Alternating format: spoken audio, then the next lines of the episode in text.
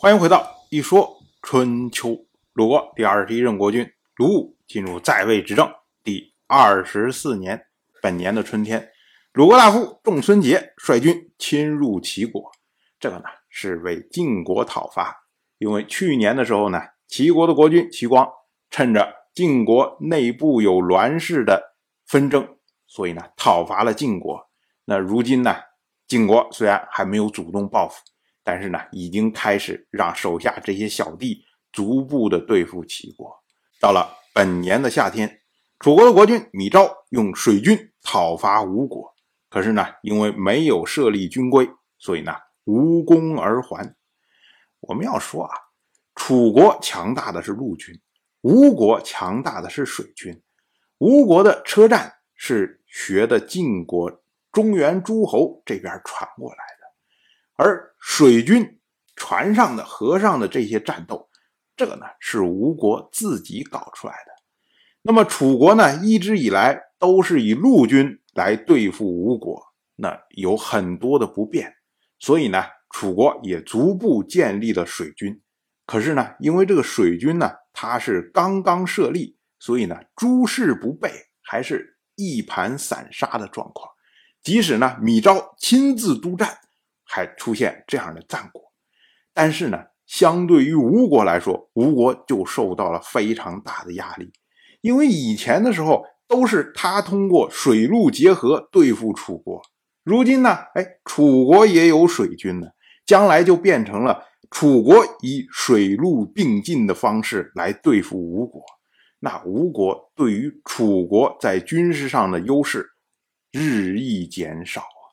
同样是本年的夏天，齐国国君齐光在去年讨伐了晋国之后，因为害怕晋国的报复，所以呢，打算会见楚国的国君米昭，希望呢齐楚联合一起来对付晋国。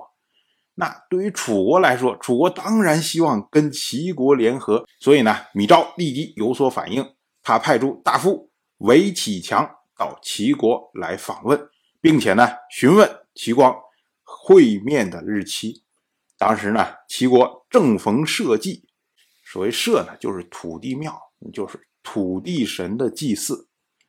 因为这位韦启强前来，所以呢，齐国索性搞了军队的大阅兵，让韦启强观看。齐国大夫陈虚吴他评价这件事情说啊，齐国恐怕要受到侵袭了。我听说武力不收敛。会反受其害。这个时候啊，齐光他实际上正在战战兢兢，害怕晋国报复的时候。按照道理来说呢，应该我收敛自己的武力，向外示弱。可是呢，他反而展示自己的武力。那你到底是希望晋国来打，还不来打呀？所以呢，自己心里面是一个矛盾的状态。到了本年的秋天，七月初一。日食又来了。根据现在的推算，这次日食发生在公元前五百四十九年六月十九日，是一次日全食。同样是本年的秋天，齐国的国君齐光听说晋军将要到来，于是呢，就派齐国大夫陈虚吴的儿子陈无宇跟随楚国大夫韦启强前往楚国说明情况，并且呢。请求楚国发以援军，那齐国大夫崔杼率军护送他们前往。紧接着呢，又讨伐了莒国，侵入了界根。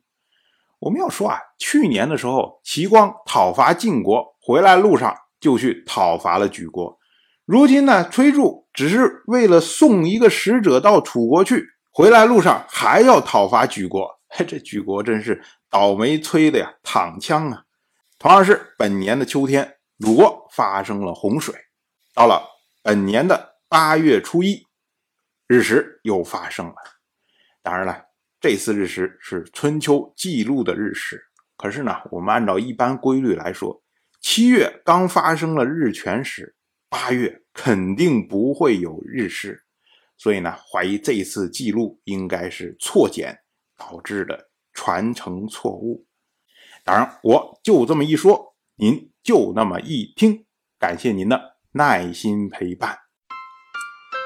如果您对《一说春秋》这个节目感兴趣的话，请在微信中搜索公众号“一说春秋”，关注我。您不仅能得到《一说春秋》文字版的推送，还可以直接和我互动交流。我在那里等待您的真知灼见。